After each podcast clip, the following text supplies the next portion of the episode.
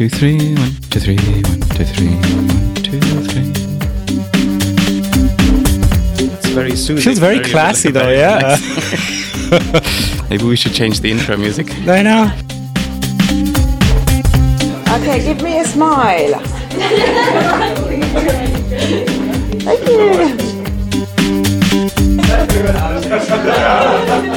you.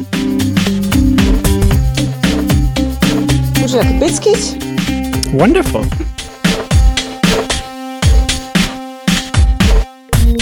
We're good to go? Technically, that's true. We're good to go, yes. Let's do this. Oh, ring the bell, Alex. Oh, I love it.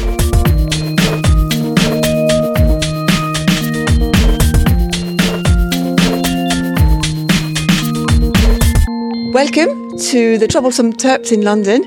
Uh, we're delighted to have you here. It's like magical, isn't it? Normally we listen to you on a podcast and now you're here. You do exist. You're, you know, fantastic.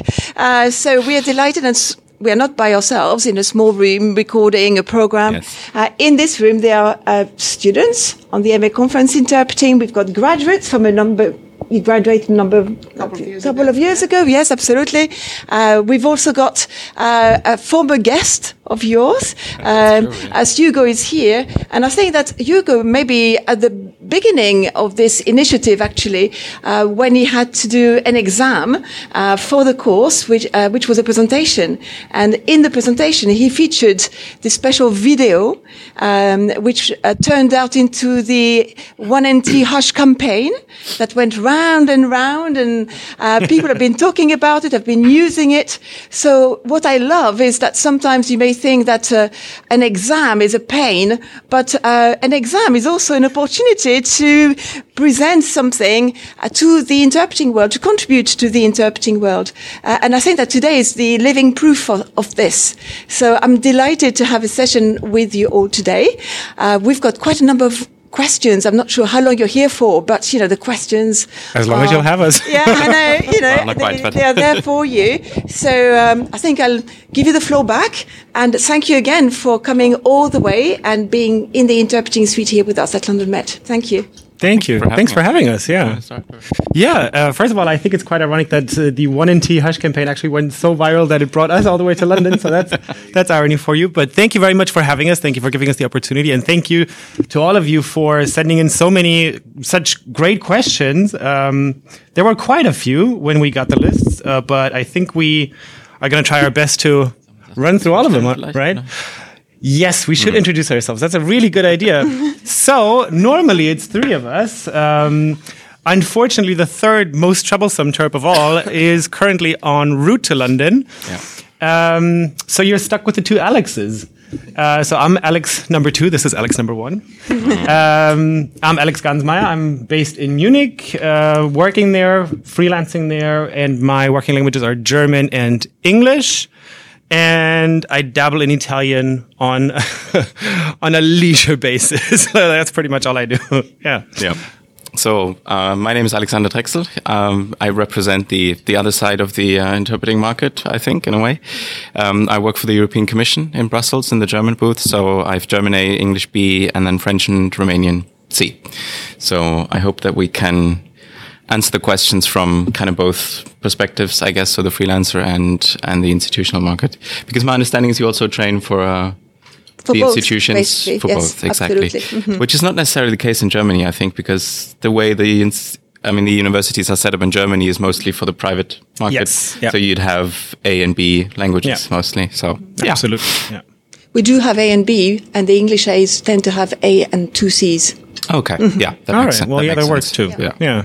okay Right. Should we dive right in? Should we dive right in? Mm. Yeah. All right. Unless you guys have any questions before we get started, we would jump into the questions. All right. So the first question from Marina was As interpreters, what was the most stressful situation that you have ever experienced and how did you overcome it? Um, Marina is right here in front of you. Oh, it's good to see you. Hi. Marina, it's good to see you. Uh, yeah, it's a good question because I think, especially when you're starting out, of course, there's going to be a ton of stressful situations. I'm sure you're experiencing a ton of stressful situations right here at university. Oh, yeah. Um, so we've put a, a few comments uh, on the right hand column so you can see it. I mean, there's a, a couple of breathing techniques, and of course, you should also try to be as prepared as possible, especially when you're starting out. Um, but I think a lot of it has to do, especially in those first few jobs, uh, who you have the job with. So is it going to be a colleague that you already know? Maybe it's a former teacher or professor of yours, and that already makes you feel a lot safer. But I think especially in the beginning, it's all about preparation because it's a very unknown situation to be in that live, real life scenario interpreting. Um, so I think doing as much as possible that's in your control really kind of helps you kind of stay grounded in that situation. Would you agree? Yeah, I would agree too. And and I think that comment was for me. I, I was yeah. because when you you were probably asking about specific situations, and I, I, think the most stressful ones for me were the first jobs on the job or the first the first meetings on the job. Um, and the funny thing is, uh, the the problem that I or what what I found most stressful, I think, was um, not knowing sort of how how the meeting goes, so what what the structure of the meeting is.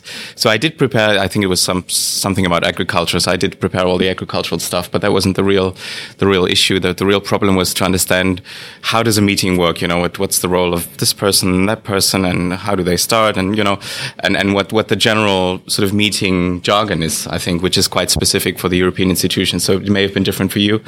Uh, do you remember your first job, by the way? I do. I do remember my very first job. Yeah, because I, I don't really, really, You don't really remember. It's all a haze. I, have, I, I, rem- I remember the first couple ones sort of as a.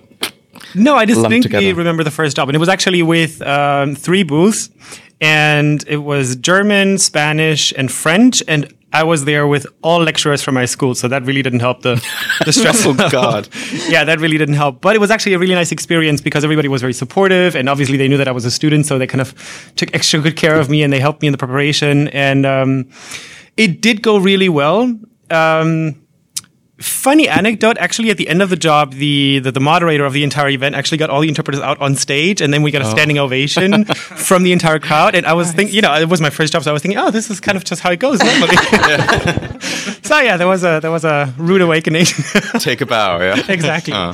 um, but it did help in the end. It did help that it was with people that I knew, and of course they kind of knew that I was the, the newbie, so they kind of showed me the ropes and made sure that uh, you know even in, in all the stress, uh, I, I knew how to operate the consoles and everything. But it was totally fine, and I think in the beginning it added to the stress factor that it was all lecturers, but then in the end, I think it really helped. And um, of course, I was still nervous as heck. And after the conference, I distinctly remember going to a friend of mine because he was going to Colombia for a year. Mm. And, you know, I was so high on adrenaline that I was basically just skipping down the road. And then as soon as I was sitting down on the bus, I just completely crashed and fell asleep. so, yeah. Um, but of course, there's not only stressful situations in the beginning, there's going to be stressful situations throughout your career. So every time there's consecutive involved, that's a very stressful situation for me.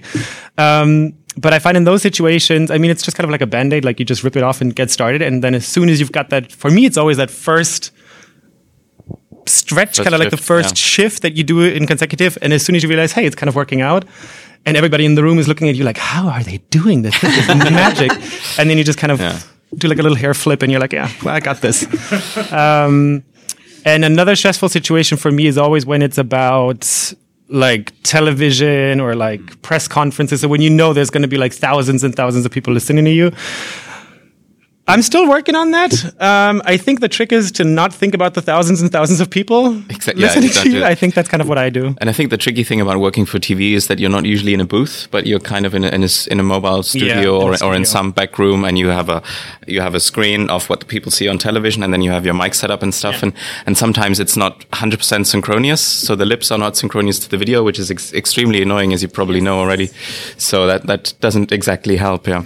But I just want to get back to the breathing techniques for because it sounds a bit esoteric, but um, actually, that there are quite a few exercises you you can do, and maybe some of you are into you know yoga or meditation. So that's that's if you're not, maybe that's a good a good motivation to get a little bit into that. Yeah. Um, so I don't know, is, is anybody doing that, or has anybody done first job already? That Yeah. So how did it go? Well, it went well, Okay. as far as I can say. You're still here. That's great. Yeah, I'm still alive. But um, I think breathing technique is very important to breathe very, you know, one, two, three, and one, two, three down. I think that helps a lot. Yeah, I think because it's tricky sometimes when you when you get into the booth and there's this you know all around stress and, and buzz around. Sometimes it can be good to just go into the into a quiet corner and just calm yourself down, and then you know I got this. And But actually, yeah. there's a, a lot of colleagues who do that. So one, one Yeah. colleague in Munich that I that I work with quite regularly, he doesn't go into a quiet corner, but he always puts in his own headphones and then he starts listening to, B, to the BBC radio for like at least 20 minutes. Yeah. And he does. You, it's completely impossible to talk to him in those 20 minutes. Um, but he just kind of needs that like his own, own little private space, if you will, and then he gets in the zone and then off he goes. Yeah, I mean, you could even do like guided meditation or these. There there are some apps or I guess audiobooks where they where they give you some instructions how to breathe, and it sounds you know kind of silly and esoteric, but I think it can really it can really help. In January, I have um, a former student who's organizing a one week course, and it's about interpreting practice and yoga. Okay, it's Uh, fantastic. yeah. So it took place last year, and we are doing it again this year.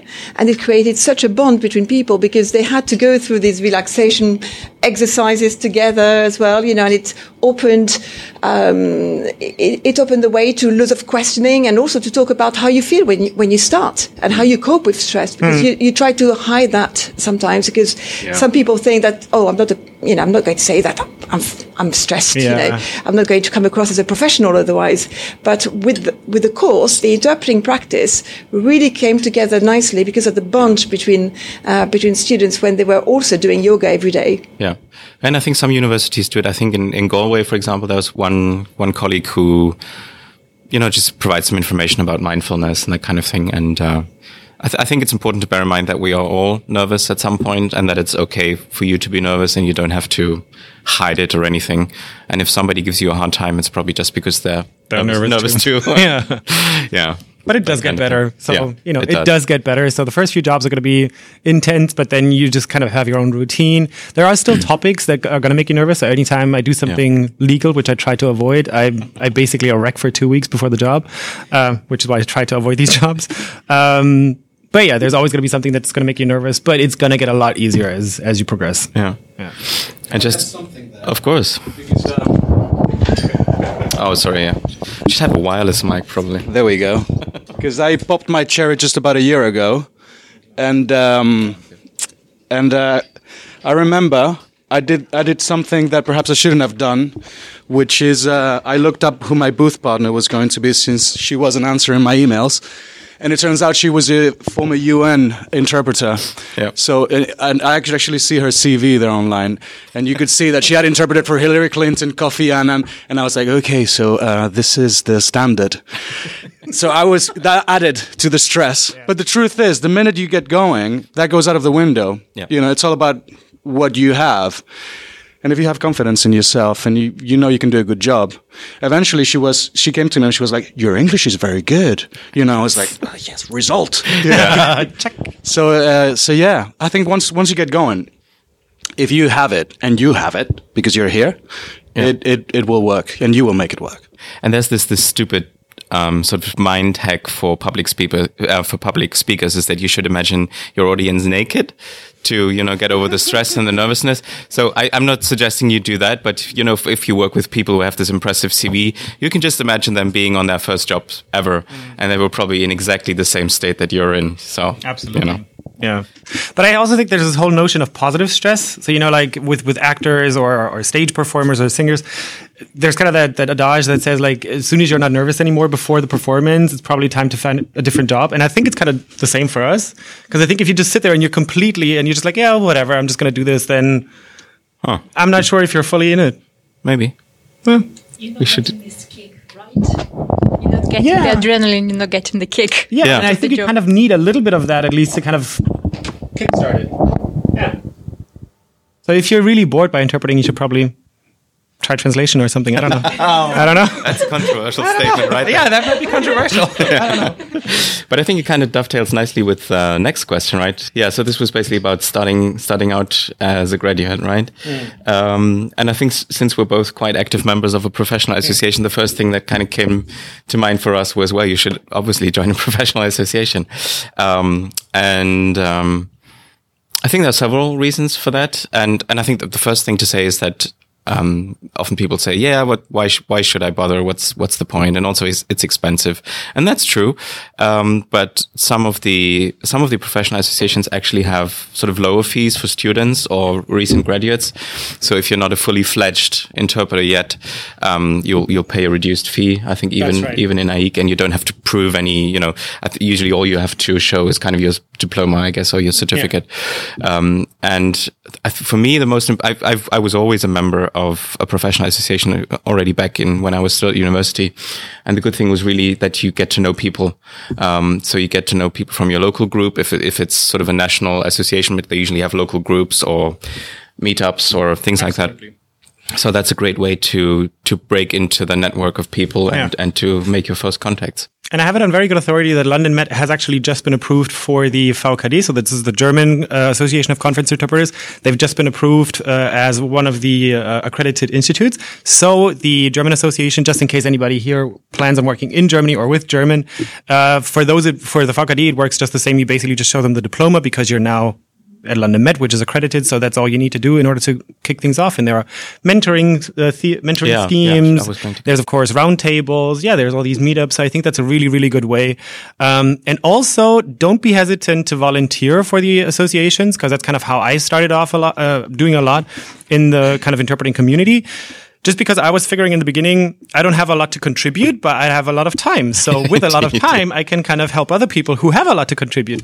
And um, so that's kind of what I did. I started off in Manchester, organizing a few events here and there, helping other people who had something to say actually make sure that they had the right um, sort of environment to do So that. this was for ITI, right? This was for the NWTN, Oh, Northwest Translators Network. And then I went to the ITI and then I went to the German Association of Conference Interpreters and I've just kind of, I guess I always was kind of lucky. I always was at the right place at the right time. Yeah. Or maybe the wrong place at the wrong time. Cause, uh, Depending on the- yeah, depending on how you look at it. Cause I always ended up being part of like the management boards or the boards of these various associations just because nobody else wanted to do it. And I said, sure, I have time. I, I have no idea what I'm supposed to do, but I can do it. Yeah. And yeah, and then it just kind of snowballed from there. And I, I But the think thing that is, you know, if you do it well, you can Yeah. really, you can really make a name for yourself and, Exactly. and get great contacts. Yeah. Exactly. And most of these people are really nice. I mean, it seems very daunting if you contact like the Institute of Translation and Interpreting, but they're all just people and they know that you just came from university and they're all going to help you. They're not just going to throw you in the deep end and, you know, it's not going to be sink or swim. They're going to be Well, and they're you. actually happy to have you know recent Exactly. graduates, new people. Um, Exactly. To, Yeah. yeah. Keep keep the association going. Absolutely. Basically. Yeah. Much easier than being at home by yourself, Yeah. trying to figure out how you're going to start.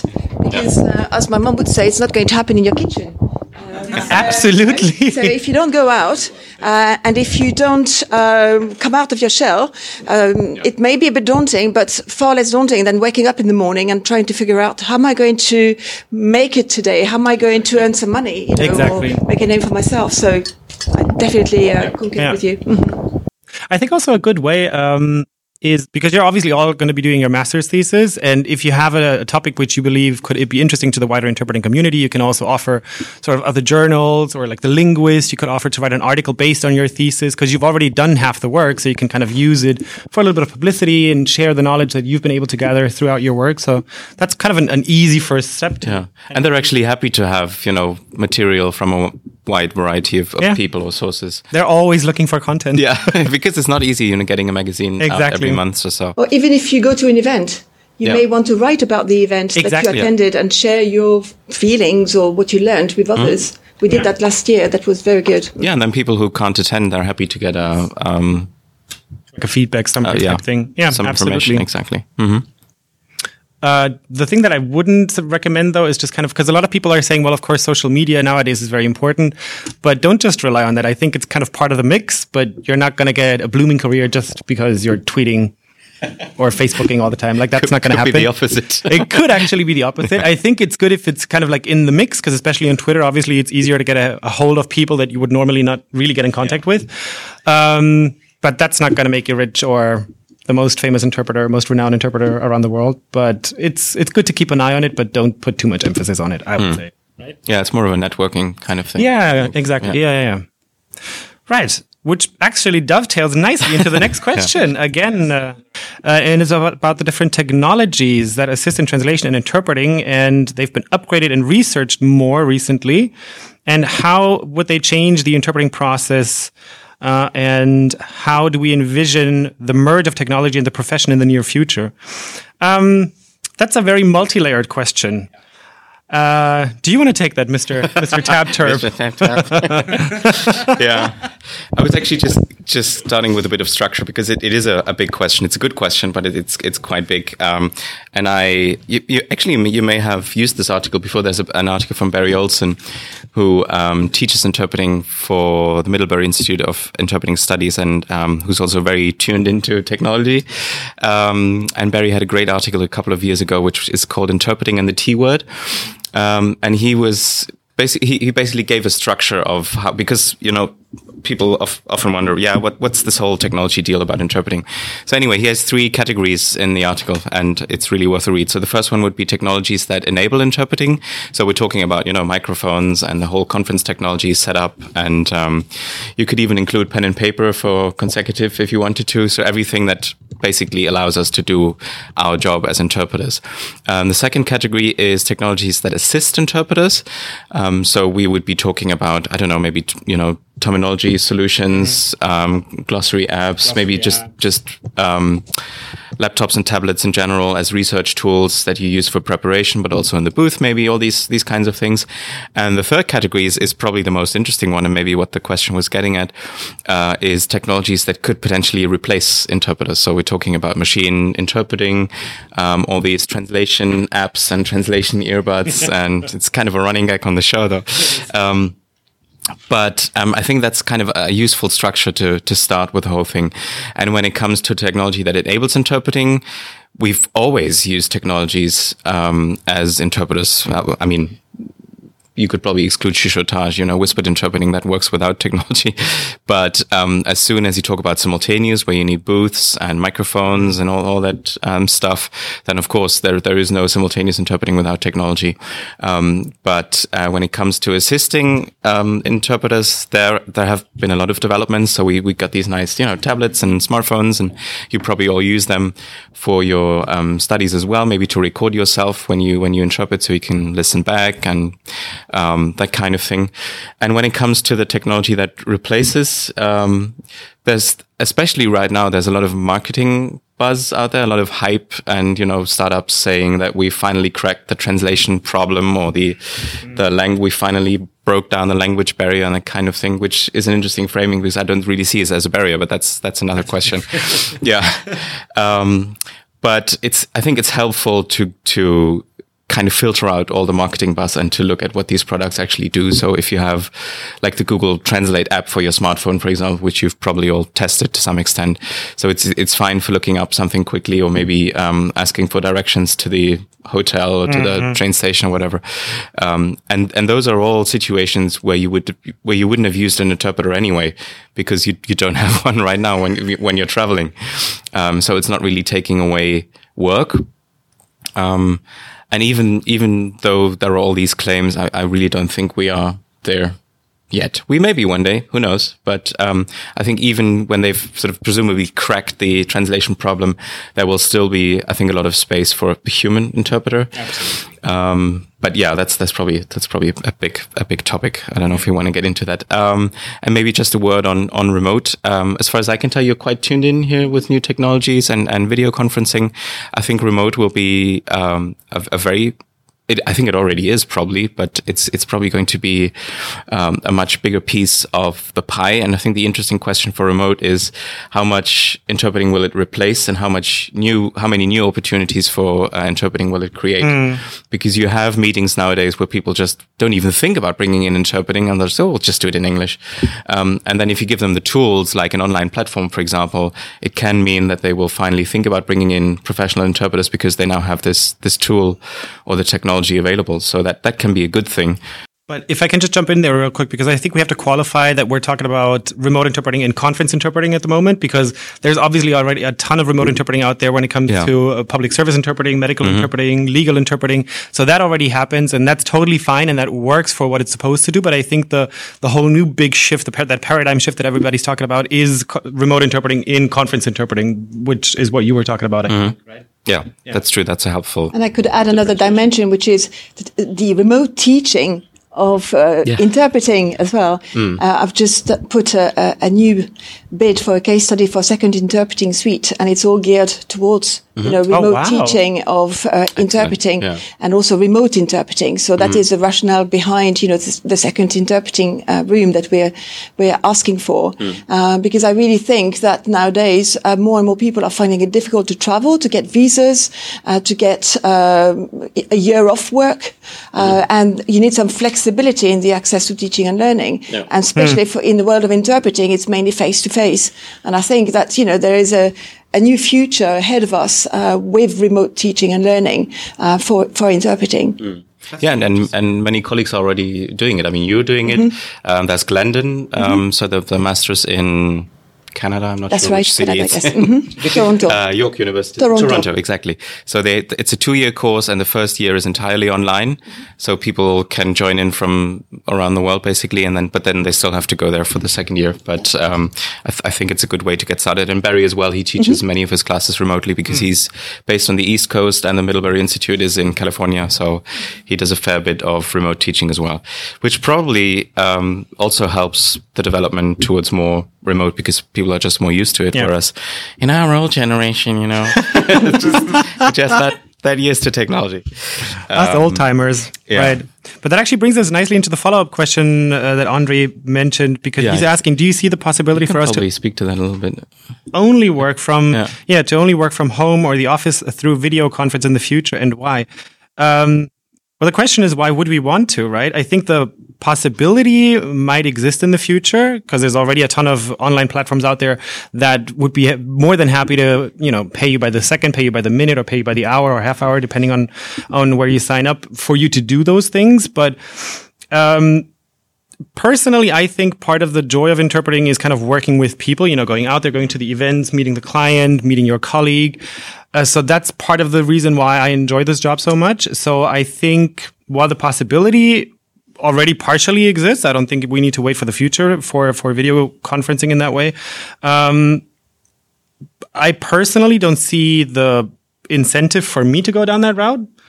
Um, and this is, of course, assuming that all of the the the the the working conditions are ideal so that the video is good, that the sound is crisp, that there's no big delay, that the connection works, that you have the right online platform that you can operate properly even when you're interpreting. Um, I don't know if we are fully there yet. I wouldn't be fully confident in saying, yeah, we can totally do that and it's always going to work 100% of the time. Um, but when does technology ever work 100% of the time? There's a, a lot to unpack there actually, because um, I Um, think it's similar for Jonathan. I think he at some point decided that for now he's he's not doing remote because he really he wants to provide this sort of personalized service for his clients and and but that's what I think to a large degree it comes down to your personal decision and what you feel comfortable with. Then there's the whole thing of, yeah, I think even liability. So you have to make sure that your equipment at home is up to snuff. So you have the right technology, that you have a good, decent internet connection. Um, and that's all on you then usually. Um, but if that's okay for you, um, I think that that's fine if you're willing to make that investment. And when it comes to the platform, I think I would choose a platform that doesn't get in the way, that only provides the technology. Hmm. Because as soon as you have a platform that also tries to be an agency and kind of push push down prices, I think that's not that's usually a bad sign. Yeah, that's usually a really that- bad sign. Then you have kind of the, the cheap the cheapsters. But oftentimes, even clients don't really realize what goes into the whole um, remote interpreting from home. Can you just do this this meeting real quick? Because I actually had an an inquiry last year, I think it was, or two years ago, and I explained to them, well, you know, what if my power goes out? What if the mailman rings and all of a sudden all you hear is like my doorbell ringing? What if the neighbor's baby starts crying and you have a crying baby in the background of of your conference stream? And I explained this to them, and then I actually, as you were mentioning, mentioned the liability. I put it all down in my quote in my contract, and then they were like, well, you know, actually, um, why don't you just come in? I think that's going to make it easier. So I was like, yeah, Yeah. I think I, I agree. I think it's going to make it a lot easier. Works for me. Because oftentimes they just think, oh, we're just going to Skype you in. That's fine. Yeah. But that's not how it works. So they, they literally wanted me to log on to two online platforms from, from my laptop. One in order to hear the sound and then one in order to provide the sound. Um, and then I had to in, explain to them in the first place that then I couldn't switch languages. So it would literally only be monodirectional. And then they were saying, well, we kind of need you to go both into German and into English. And I said, well, that's not going to work. So that was the first problem. And then I also said, well, you know, my laptop uh, doesn't actually have, like, it only has Wi Fi. Like, you literally can't connect the LAN cable anymore. So that's another issue. And then what if the power goes out? What if this happens? What if that happens? Um, I wouldn't have charged them extra for any studio time just because the whole idea was I can do it from my from my home office. Yeah. Um, but I did include a surcharge because the working conditions were harder. So I said, well, obviously, um, since it's all on me, since I have to prepare all this stuff, and since the liability would be on me, there's obviously going to be a surcharge for that. Uh, but then they didn't go for it anyways for a variety of reasons, which uh, I didn't mind at all. But I think that that shows that you, as an interpreter, you kind of have to know what's out there. What are the solutions that that exist? Um, what are the that what what can it do? What can it what can't it do? Well, um, so it's it doesn't mean that you have to sort of influence your client and tell them, well, remote is actually bad. I'd, I'd rather come to your place. But you should, you know, lay out the pros and cons and then the client can take an informed decision on whether they want remote or whether they actually want to have you there on the spot. I think that's what it boils down to, I guess. Yeah. And I, I agree. When you've got this, when you've got the experience of working with an online platform, share your experience with others. So we've got a, um, a graduate who had a first experience with a remote platform, and she wrote a full text um, to all of us about the tips that you should bear in mind, or the pieces of advice that you know would be useful if you had such an assignment on using this platform. So I think that that's quite um, that's quite interesting as well. Just to share your experience with with other colleagues. Absolutely. And again, you can totally write an article for the Yes. linguist or something on, right. based on those things. Um, yeah, but just generally talk to each other because I'm sure, like, especially in this generation of interpreters coming up, this is going to be more of a topic going forward. So I think if you guys have made that experience, if you can say, hey, this actually worked really well, or don't try this, it did not work at all, just share it with the others and kind of help them out in that way. Um, but what I keep saying is not everything is for everybody. So while you might feel like remote interpreting from home is the bee's knees, you might not like it at all. And that's totally fine. I mean, give it a shot if you're up for it, but don't feel like everybody's doing it. I have to do it because not everything is for everybody. You do you. You do you, you do you. exactly. right. uh, I think we're good to go to the next question, yeah, right? I think so. Uh, this is by Veronica. Veronica? And she's sitting right opposite. Ah. So I'm going to give her the mic. Maybe you want to ask your question. Yeah, do you want to ask your question? Wrangling the mic. Watch out with your venti there. Okay. Well, the question is about advanced preparation. So um, basically, I wanted to know if you have like specific tips related to advanced preparation when we don't get any materials beforehand, because it can be very frustrating. And sometimes, especially me, I feel I don't even know if I'm focusing on the right thing or I'm completely wrong and I should be focusing on something different. Right. Um, we had a quick talk with Danielle before we started talking to you because we were wondering how open and honest we should be with you guys. Um, I'm afraid that's something that you're going to have to get used to because that's really just part of part of the whole interpreting deal. Especially nowadays, it used to be different. I hear from more experienced colleagues that it used to be quite different. But oftentimes, you're lucky if you get the agenda. Oftentimes, you literally uh, the day before you're like, um, "Tomorrow's the meeting. I still don't know when it starts. I still don't know what time it ends. Like, what's what's going on?" So oftentimes, you're going to be finding that uh, you're really struggling for that preparation material. So depending on what you do, depending on whether you've done that type of meeting before, which eventually you'll, you will have covered a ton of different meetings, it's going to be easier because as Alex mentioned, you'll know the structure of the meeting. You kind of know exactly what to expect. Um, and other times you just kind of, they will hopefully tell you sort of what we're doing. Like, is it going to be a, a works council meeting, a supervisory board, a press conference? And then you can kind of probe in that direction. Because especially if it's a press conference, it's usually because the company has something to announce, which they would have to tell you I, I don't think that's ever happened to me. yeah. yeah, that's never happened to me. A press conference where I didn't know what was what was being announced. That would be terrible. That would be, uh, yeah, that would be quite. Uh, yeah. knock on wood.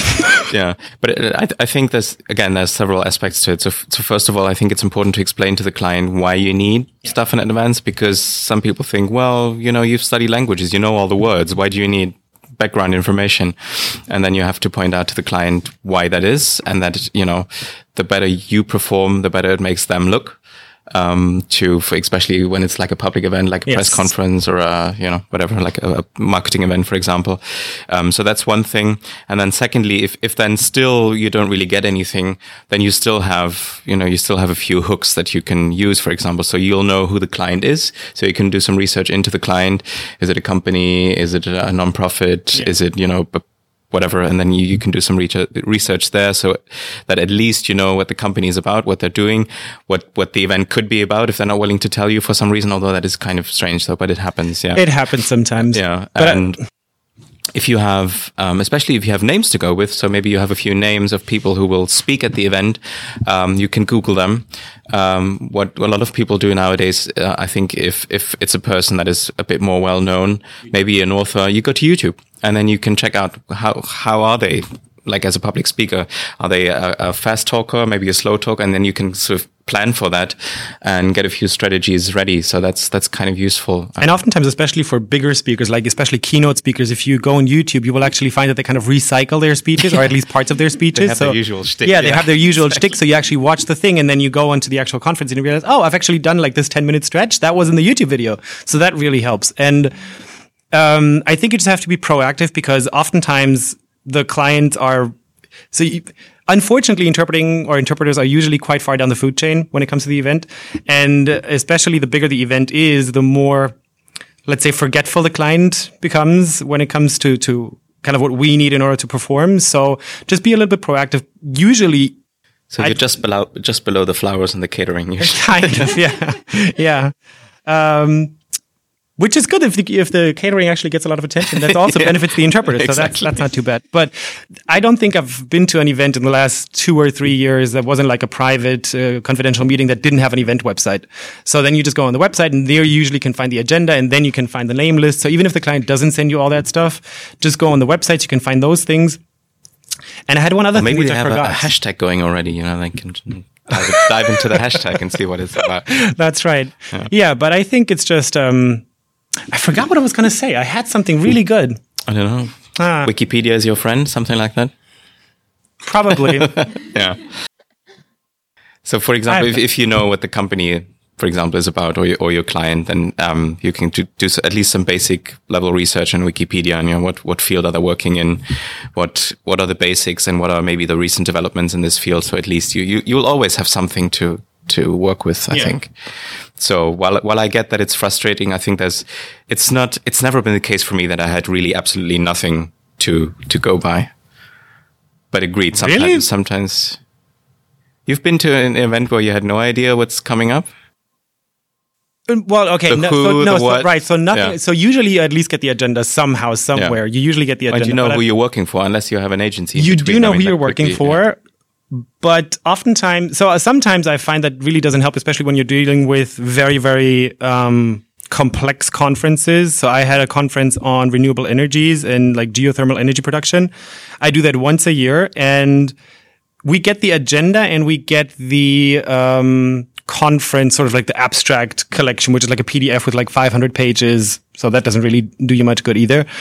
Um, and then you regularly have a, a German or Bavarian official coming in. And last year, or this year actually, they opened the conference by reading out two pages of the Bavarian mining laws. Oh my God.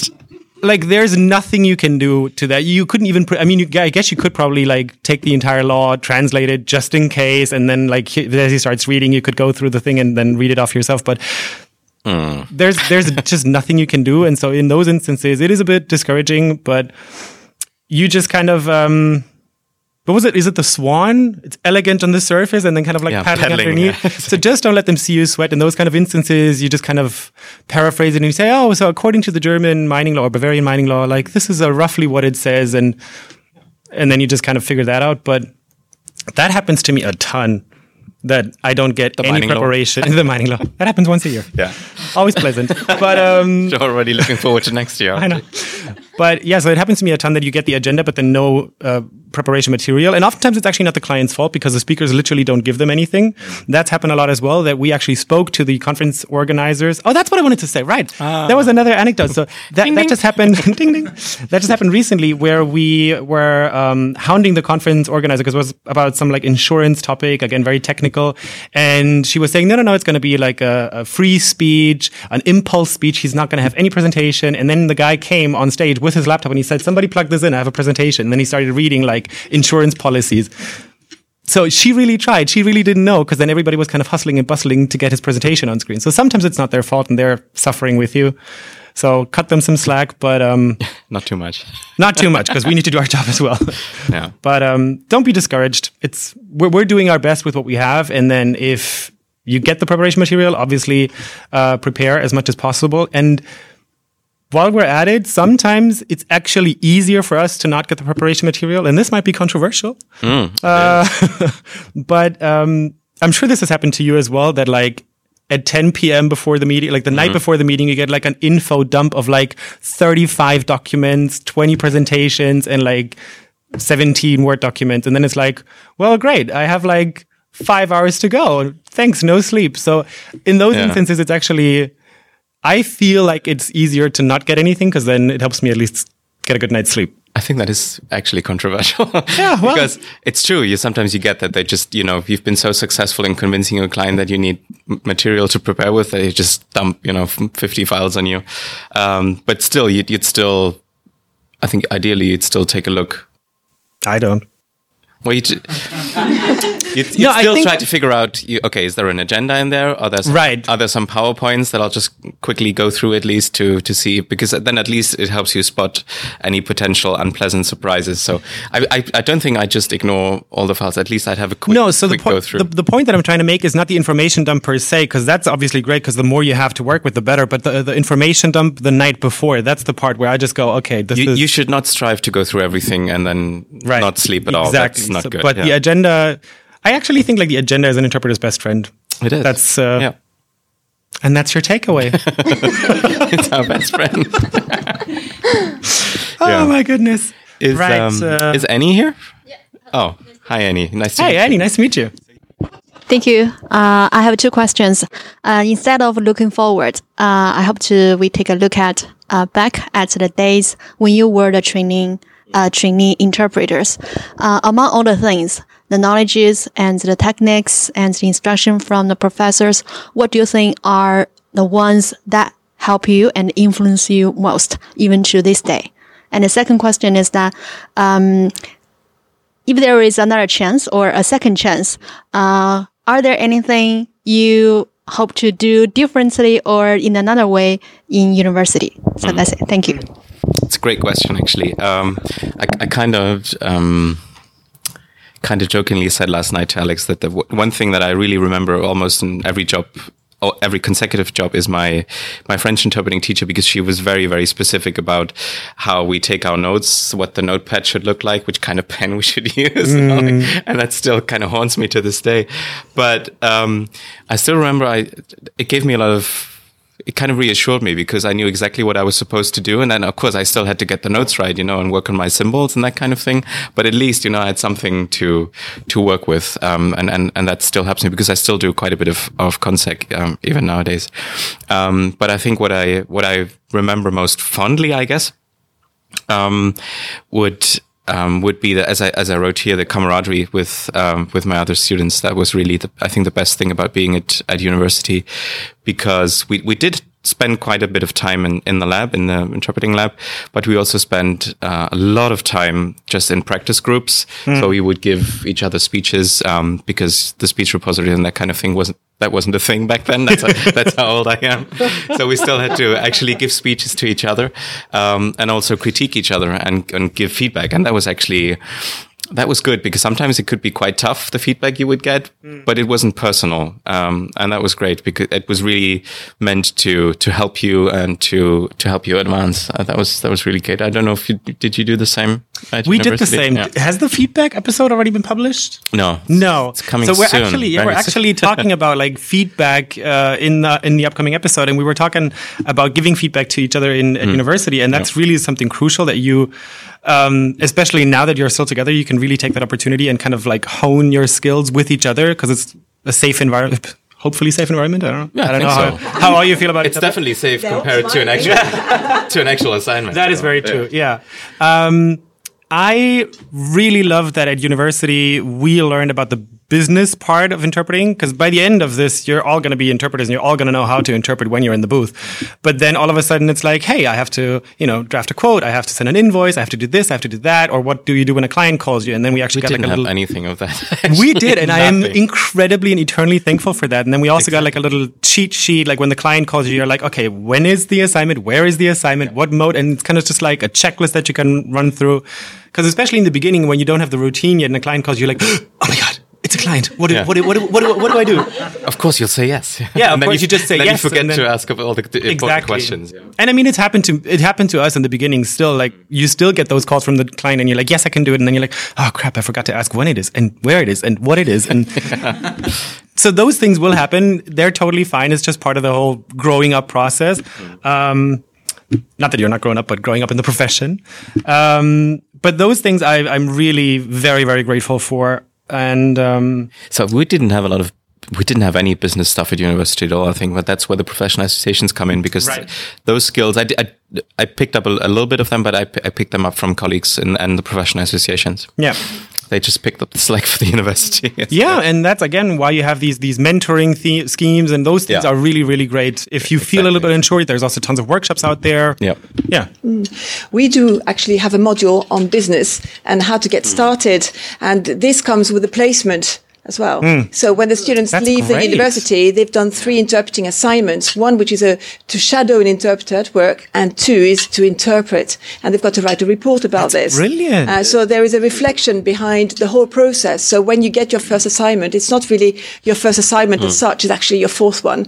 Um, so I think this is quite an asset. Yeah. But in addition to this, and I've got uh, Carla who's next to me, we've got the ambassador scheme for, for interpreting studies. So when graduates uh, graduate, instead of feeling, oh my God, what's going to happen to me and by myself, you know, mm. how can I come out of my kitchen, as my mum would say, you know, uh, we've got the, this, the scheme where you can come back to university as much as you want. You can be an ambassador. You give, you give us 30 hours of your time to support the new students. And in exchange, we give you access to the advanced conference interpreting classes, which are normally 1,300 pounds. Mm. Um, and so there is still a, a form of support, uh, for, uh, for students. But at the same time, what's the, the most valuable, I would say, is that when um, all ambassadors come together before the class and we talk about interpreting assignments. What did you get? Uh, mm. uh, how much was the rate? Should I have accepted that? You know, so there's a whole of discussions about uh, these opportunities out there. Um, and in addition to this, my final my final point would be to bring the professional associations to the university. So yes. here they all come to the university. So it's a little bit less daunting when you think of a professional association as, as a person who represents yeah. the association. You've already spoken to that person. You know where to start.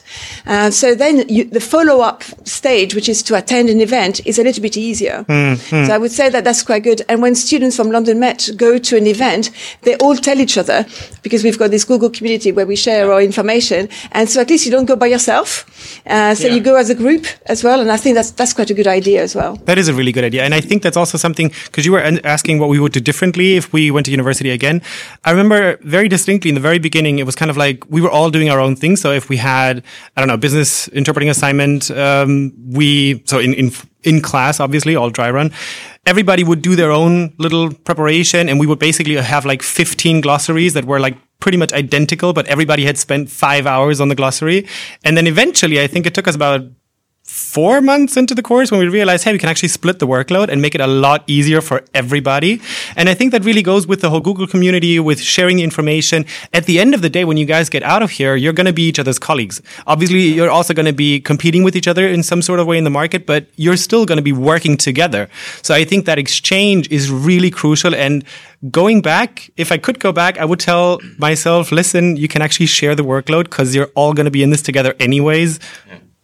And going back to technology, actually, this year for the first time, we tried something a little bit different. Um, before the course started, I assigned all these students who had a place on the course. Um, I assigned um, and uh, some work to do, but the work to do involved a lot of technology. So they had to upload uh, their work on the Google Drive. They had to uh, have a glossary that they had shared with others. They had to have a, a presentation, film it, upload it to YouTube. So um, before the course started, I made them uh, engage with all kinds of collaborative tools already. That's great. Um, and so when we start, it's, I mean, every week it's common practice with the homework. You know, you, you do your speech on, on YouTube and, you know, you upload it and, you know, I, I get the link and I mark it. And this week for the first week, week, actually the speeches we're doing as a homework are going to go on Speechpool. Mm. So, uh, you know, you go That's even great. further where you give what you've done in class, you know, to the wider community, which I think is absolutely essential. Yeah, I agree.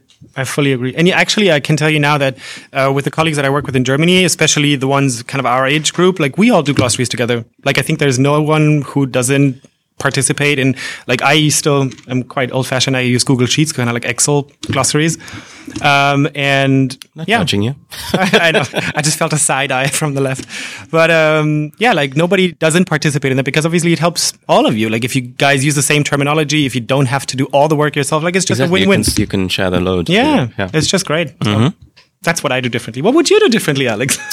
actually, going to be a bit controversial here. I, I actually wouldn't want to go back to university. I mean, it that was is controversial. Yeah, it was good though, and it was fun. But you know, it's kind of nice to, uh, yeah.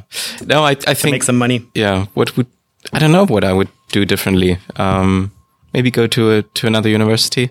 I don't know. It's difficult to say. that is controversial. yeah. Just dissing oh, my alma mater. Here. I know. Let's move on to the Let's next move question. on swiftly to the next question. That, that was a fun one as well because yeah. we covered that, um, I think recently one of our other yeah. episodes. What kind of speakers do you find most difficult to interpret? And I think that the sort of ad hoc reply by most interpreters would be, well, the fast ones apparently, but I'm going to go with the slow ones. Yeah. I'm because sometimes you have these sort of slow talkers who start a sentence and then yeah exactly. And then I, I, always I say jokingly to Mike just mute the mic and say well I'm gonna get a cup of coffee and, and um, so I, I, think those are actually more difficult especially when you don't really know what, what they're getting at where they're going and maybe that they're maybe they're not you know using their their most um, the language that they feel most comfortable with and then it can be it can be a real drag. Yeah I so fully agree. Whereas with, with a real quick speaker, you can still do gisting and you can get, you know, the, the main points across and you can, which is still, you know, it's still terrifying and it, and it's still quite challenging to, to get the gist and to get mm. that across and to not be completely overwhelmed and, and feeling like you're being run over by a truck. But, but I think that's yeah. something that again, you kind of get used to it. Like, cause when the speaker is very fast, you over time get better at kind of dissecting what he's saying and not be overwhelmed. I think mm-hmm. you kind of improve when it comes to the information processing part. Whereas if the speaker is slow, you're just sitting there and you're like, good God, please just give me a verb, give me anything. Yeah. I just need something. Yeah. Yeah. So slow speakers are or speakers who read off the Bavarian mining laws. Mm. Those are also great. Yeah, yeah. the reading, but that's the reading. A, that's the thing. That's, that's the thing. thing. Unfortunately, that's not going to change anything. The thing, though, and that's an advantage actually when you're in the room when you're not doing remote work, is that people, of course, see if there's a really quick talker and you, you have the audience mm. on your side it's and then they'll really feel for the interpreter and they'll root for you you know and if you do a good job yeah. that actually that they'll really you know pull their hats off to you so you still don't get standing fun. ovations i found are you are you What's, being politically correct and not going over the subject of uh, tough accents well, we can get into accents, of course. I, I was I was actually uh, trying to avoid it a little. I bit. know you were. um, but um, yeah, I mean, some, sometimes speakers they're not they're not doing they're not doing it to to annoy the interpreters or their audience. Sometimes the language that they would be most comfortable with just isn't available. I mean, just speaking of my experience now, because in, in the European institutions, um, you, you have all these 23, I think, official languages, but not every meeting has full language coverage. Um, so often in meetings, you have um, just five or six languages, depending on what kind of meeting it is. And sometimes you have uh, asymmetric interpreting. That means you have more passive than active languages and stuff like that. So maybe the whatever the Greek or the Maltese delegate, they can they can speak their language, but they can't listen to their language in interpreting. So that makes it difficult for them. Um, and I'm not saying this to you know to to put the blame on them. Sometimes they just don't have the choice. But of course, mm. a difficult accent makes it makes it more difficult for the interpreter as well. Um, the advantage is, though, um, for example, when, when we have German delegates who speak English, the advantage for us then is that we we know their kind of German way of thinking. You know, it's probably similar for you with French people. You know, you mm-hmm. know how they think, and, and then you, you kind of know what, what, what structure they use, what kind of syntax, and then you can anticipate much more.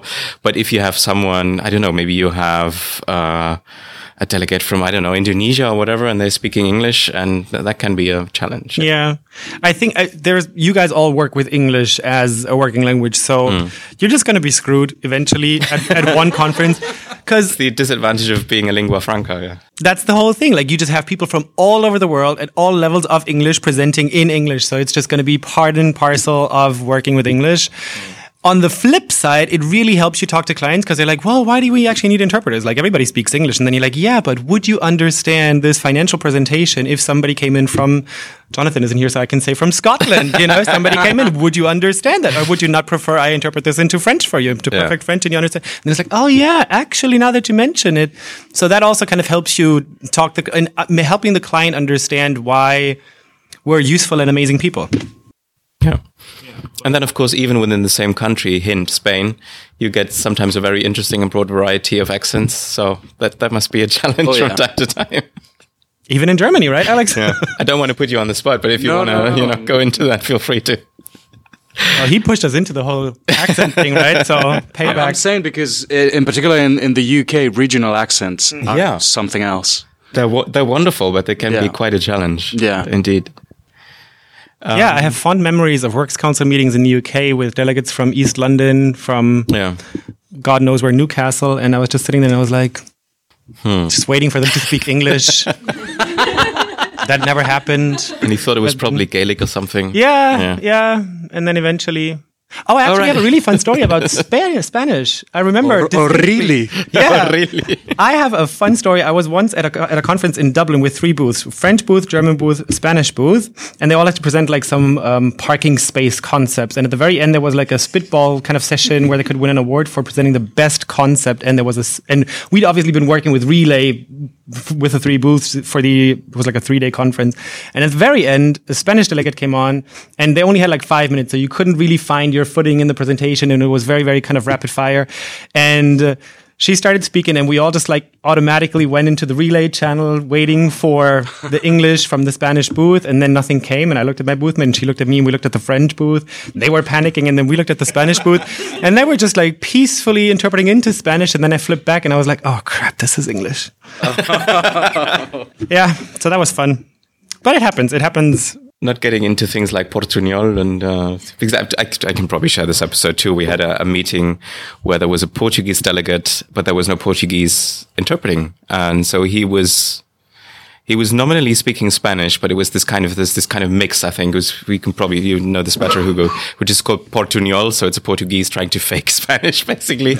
and we we actually did have we did have a Spanish booth, and they actually put it into quote unquote proper Spanish for all the other colleagues to work from. That was a bit controversial, but very very useful. Very, very useful. I believe it. yeah. My goodness. Well, you have to adapt, right, with what yeah, there is. exactly. You what you said about yeah delegates speaking Globish, and suddenly mm. you're just like, well you know, I'll just take whatever I can get in and build that sentence. You know, it really helps when you have a big presentation in front of you, and then you can just kind of because you always understand bits and pieces. It's never happened that I, the figures. yeah, so you get the numbers, or I don't know when they pre- when they were presenting this parking space concept, like you could see the pictures, and then you kind of understood bits and pieces of what she was saying, and then you, see. you kind of like put that together and describe mm-hmm. what you see, and then once you understand the bits, you just kind of work those in there. So you know, you kind of make it work. Again, like the swan, you have to be very calm, cool, calm, and Poker collected. face. Poker face, yeah. That's half the battle. Is the poker face, the poker voice. Yeah. We can probably get through a few sort of rapid fire questions. Uh, Yes. because we've been at this for. We don't. uh, We're happy to be here, but we don't want to keep you for too long because it's Saturday. Um, but we've we've spoken a little bit about. No, what the next one is the. Oh, this. Yeah, that was an interesting question. I don't know if the person wants to reveal who asked the question. Um, have you encountered any problems specific to the languages that you interpret? We can maybe get this get into this real quickly um, bec- because my initial thought was that usually the the problem. Um, the problem isn't really that much about language, but very often it's about the thinking and the culture behind it. And that can be interesting when you have, again, just, just picking on the Indonesians for some reason. If you have an Indonesian delegate who has to speak English and has to, you know, maybe explain certain concepts that are very specific to their sort of everyday life or work, um, and that, that can be challenging. And and of course, there's the the the infamous verb at the end of the German sentence, or actually the, the negation at the end of the sentence, which is much more tricky than the verb, I think. Um, but apart from that, I mean, we're in, we're interpreters and we're trained professionals, so I don't know if that's necessarily a huge a huge problem. Right. Um, yeah, and I think we've spoken a little bit to how we integrate new technologies into our professional lives. So terminology would be a big thing. Everything related to communication. Exactly. I guess. Yeah. So yeah, if you have any follow up questions, we can get to them in a minute. Have you added any? Yeah, you can maybe mention this. Have you ad- added any new languages to your combination since initial training, and how did you go about doing this, and how long did it take? Because you you have been working on Italian, but not necessarily with the purpose of adding it to your combination. Yeah, I've been working on Italian, but more because um, I like the language. I don't think I'm still not 100% sure if I'm if I'm targeting like working language proficiency or at least like passive language proficiency. Would it make Um, business sense for you to add Italian? That's not the question, at all. right? Not really. No, Yeah. no, No, not but that's, one bit. That's something you have to consider. You know, if Yeah. it, it's fine just learning a language because it's fun. You know, of course that's great. But um, if if you're thinking at adding a language to your combination, you might want to take into consideration where you're based if it makes sense because it is an investment in terms of time in terms of money just sort of cognitive resources overall um, so i think that that would be something and and for you it's just been a fun thing right It's just A been bit of travel yeah, and- yeah just travel. A lot. I mean, I live in Munich, so this is basically still It's part basically of Italy. Italy. basically Italy. Uh, and I just like the language. So for me, it was kind of more like a leisure time project, and it really wouldn't make any business sense for me to have a passive Italian because I've literally never in my life been at a conference yeah where it was just passive Tricky in Italian. germany yeah Yeah, it's tricky in Germany. There's in Germany, just so much English, German, and very little else. And I think the Italian work is mostly covered by Italians living in Germany, I suppose. Correct. Yeah. mostly. For example, in Germany, it makes a lot of sense if you don't have English as a passive language. It makes a lot of sense to add English because a lot of the conferences will be partially in English, and then you Yeah. can interpret into French, Arabic, whatever have you. And some won't even have an English booth, right? So what do you mean? I think that is the thing. That sometimes there's you you work biactively, so you don't have an English booth necessarily. You'll have German, English, English, German, and then maybe French, German, German, French, but no English booth per se. Is that right? Does that make sense? No. I'm taking us off topic. Never mind. You've lost me on that one. Never mind. but, uh, but what's interesting, we can probably daisy chain the other questions is what languages are in high demand for interpreters, and then you know the the dreadful answer is it depends. It depends on on where you are and which market you're based in and which kind of segment of the market you want to go into. So, for example, conference interpreting may have completely different language requirements than uh, community interpreting, for example. So I think even if you're based in London, if, if you're going into community, I guess it, it would be more exotic, quote unquote, exotic languages that, that would be much more useful than French, say. So I think Yeah, I agree. Do you see, yeah. That actually is the case. I, I can I can confirm. Okay, great. Even the French is using uh, for a lot of the African languages which Yeah. are Yeah. not uh, available uh, in on the market. Yeah, that's right. Um, but you've also learned a ton of languages. Like No. at the EU, you've learned uh, Romanian. No, I actually already started with Romanian. Oh, you started before that. Yeah, yeah, I already, I Ah. already started with Romanian. Um, but what's specific is that we we only learn up to the sea level. So we could sea level. That's interesting. To sea language level is what I wanted to say. Not sea level. um, th- talking about swans. Um, yeah, so I think it's it's kind of different because we we o- only learn it as a passive language, so it, it would be different. But uh, again, that goes to show you really have to look at where you are based, where you want to be based. So maybe you want to go somewhere else. Maybe you want to go back to, you know, if, if you, if you're here just for university, coming from a different country, country, do you want to go back? Do you want to go to a different place altogether? And then you have to do some market research and see what languages are in, in demand, if that's a good fit. Yeah. There again, if you can, you can approach um, professional associations or colleagues based there um, to find out more. Absolutely. But it really depends. There's no clear cut answer to this. It really depends. And also the thing is, um, don't underestimate the time investment that a third language takes because at the moment for my Italian, like I'm just dabbling, I'm reading a book here or there, maybe watching a movie and that's, that's all I'm doing. Duolingo. Duolingo, I like to do that as well, as Alex has painfully found out. Um, and I've talked to a good friend of mine in Germany who is Italian native, married to a German guy, but also has English as a B language. So she basically has to keep up her three languages because obviously your mother tongue should be pretty good. And all your other wo- working languages, especially if they're B's, should also be really, really good. So she has to constantly keep up all three languages. And if you're established in the market, if you have a lot of work, if you even translate on the side, doing that for three languages is an astounding feat. And to this very day, I have no idea how she finds the time to do all of that. And then actually going into conferences where, um, she uses all three of them because maybe she doesn't need the relay from the English presenter through the German booth, so she can do German into Italian. She can take him directly, but then she, of course, also has to know all the English terminology and not just the German and the Italian. So the workload is exponentially, well, I don't think exponentially is the right word, but it's a lot more. It's not mathematically It's not- accurate, yeah, I know. Well, we do language in, right? it's fine. for a reason. Um, yeah, yeah. so don't underestimate that if you add multiple languages as act, well, also as passive languages. I think that applies even to passive Mm-hmm. yeah, languages. of course. Yeah. Terminology is a good good thing to bear in mind. Yeah. Yeah. Um, how long do you think it takes an average to reach professional competence as an interpreter? I think that would be a good question for Danielle, actually, because um, I, I think it kind of depends on what you mean by professional competence. Because once you're through this and you get your final diploma, you will be able to do this. And um, as we kind of got into when we spoke about our first interpreting jobs, um, it still means a lot of pedaling, you know, down there and keeping a straight face up here. Um, but you, you have the skills required to do it. Um, what I think changes over time is that you, you get more comfortable with the job Yeah. and you build up the routines that just make it easier. So you, you don't find the jobs as training, as straining as you do in the beginning. I think that's the, the, for me at least, that's the thing that really made a difference over the years. Yeah, absolutely. I don't know what, yeah, if there's any research on this, maybe. I don't know. Well, I would say that uh, a year is quite short to train conference interpreters or even public service interpreters at, at quite a professional level. I would say the most important thing that you can do on the course is to get some good habits on regular practice.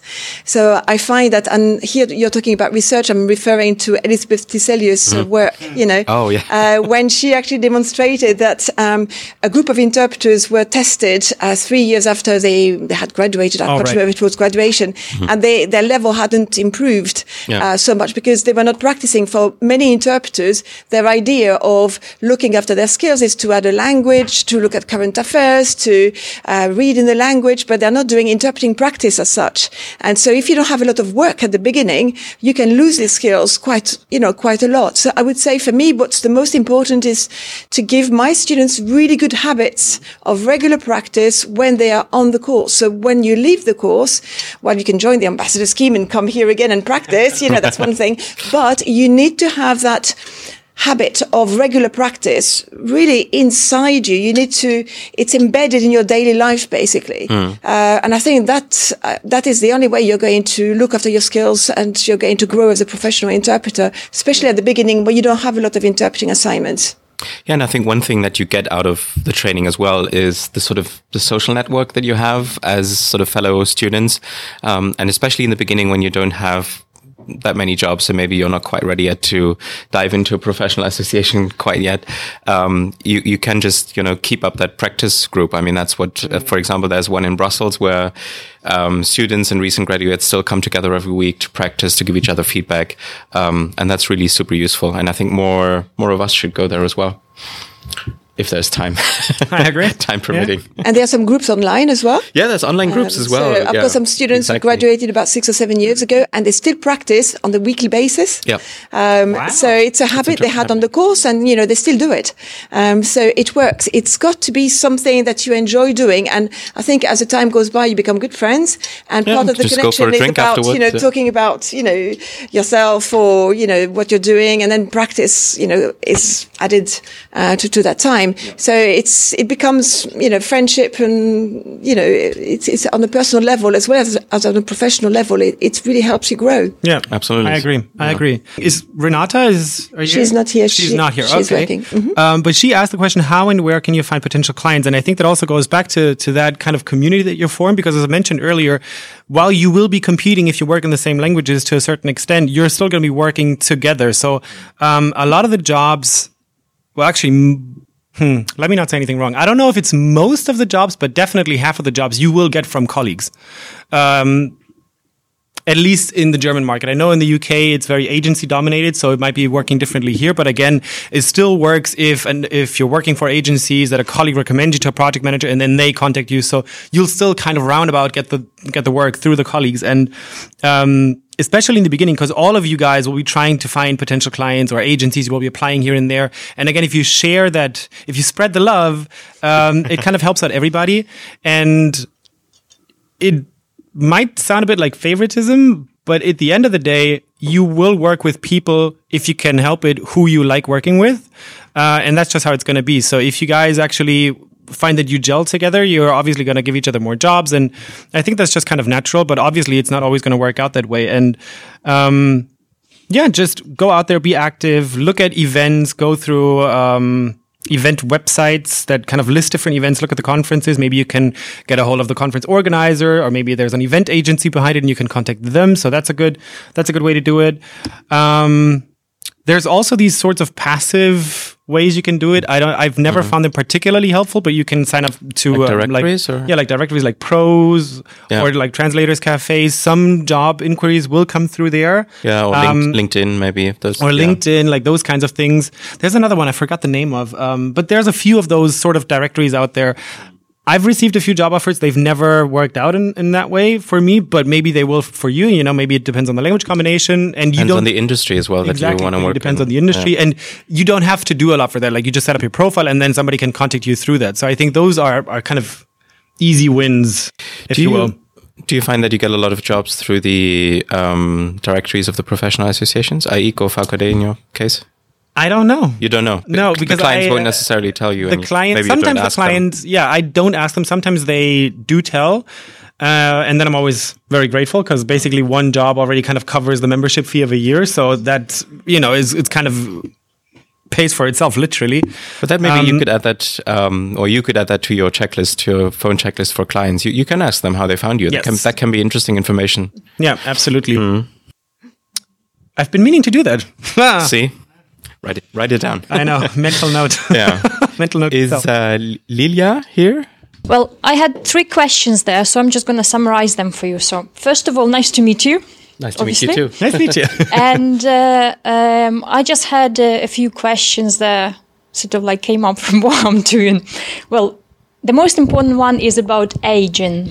Okay, recently we had a conference, mock conference in our course, and my question is, you know, is there such a thing as ageism in interpreting? Like, you know, how do you collaborate? Like, you know, you interpreters of different age groups, and do you think that um, you know, for someone who starts their interpreting career a little bit later on in life, do they have the same chances? Like, you know, are they are they as um, efficient? You know, because it's also it also involves technology and other things and mental capabilities and things like that. Um, another thing is, you know, what do you do in situations when your mind goes blank? you know, how do you deal with that? And also another situation, what if you get a phone call in the evening and they tell you, oh, we want you to do an interpreting job tomorrow. Okay. Would you accept it? Would you not accept it and why? Thank All you. right. There's a lot to unpack there Yeah. I'd, I'd actually like to start with the ageism bit. yeah Um, that's that's great so first of all, one thing I really like about working in interpreting is the flat hierarchies. So usually it doesn't really matter whether you're a very experienced colleague or you're um, for, for, example, in, in, in, my case, or whether whether you've been a European official for 40, I haven't been for 40 years, but some of my colleagues have. So it doesn't really matter all that much because when, once you're in the booth, you're a team and your job is to you know make communication happen yeah. and help your your clients. And that kind of unites interpreters. And it doesn't really matter whether you're new or, or, experienced or whatever. It doesn't matter that much at least because you're you're there to do the same job. And and for some people in in our context in an institution it can be difficult because they like to have career steps and they like to sort of move forward and and move to mm-hmm. higher ranks. And um, that does happen mostly in terms of pay but still even if you've been doing this for 40 years you're doing the same meetings as somebody who just started out. Um, and I like that. I like these flat hierarchies, and I think the same goes for age. Um, I think it doesn't really matter if you're um, 60 years old or 25 years old. Um, you're still doing the same work. But I think what what there is a difference in that in how you approach um, the work. I think your question was a little bit different in that you said um, you were asking about starting out a little bit later. I think um, I don't necessarily think that's that's a problem um, because I think um, if you're a more experienced, shall we say, or mature person, you bring a lot of other things to the table that mm. young people may not necessarily have, and I think that overall probably just evens out. Um, and and I think um, the, the, the age difference is really not a big issue in interpreting, in my personal experience. Um, what, what I was what I was about to say is that the way you approach the work changes. I think that's what I hear from colleagues who are sort of nearing retirement. They do say that they get tired more easily, um, and that they they don't necessarily want to do five five day weeks uh, in interpreting, which can happen in institutions. Um, so sometimes they switch to freelancing to have a bit more control of their own time and, and control about how much they work. Um, but they can compensate sort of the, the, the fatigue that comes easily, uh, comes, comes earlier with uh, routines and with experience. Um, so I, I wouldn't say that an older interpreter, um, doesn't work as well. I think they just work differently. Yeah.